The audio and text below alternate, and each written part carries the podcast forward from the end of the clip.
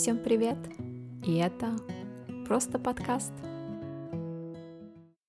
Девять лет назад мы с подругой были в Китае.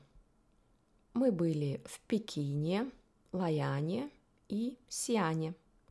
Мы видели красивые храмы и необычные рынки. Было очень интересно. Но у нас была одна проблема – еда.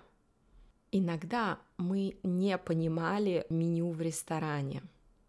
К счастью, почти всегда были фотографии. Они очень помогали. Но у нас были ситуации, когда еда удивляла нас. Например, в отеле был небольшой ресторан.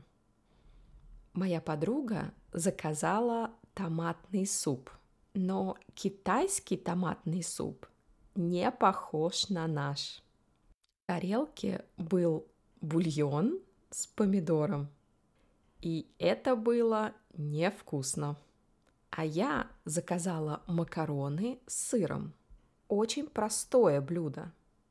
Да, в тарелке были макароны, но сыр был похож на зубную пасту. Тот вечер мы были очень голодные. Потом в другом ресторане мы заказали макароны с овощами. Все было хорошо, но моя подруга не понимала, что она ела. Она постоянно спрашивала меня, что это? Капуста или салат? А это морковь или нет? Мы думали, что словарь решит все проблемы, но нет. К счастью, мы не отравились.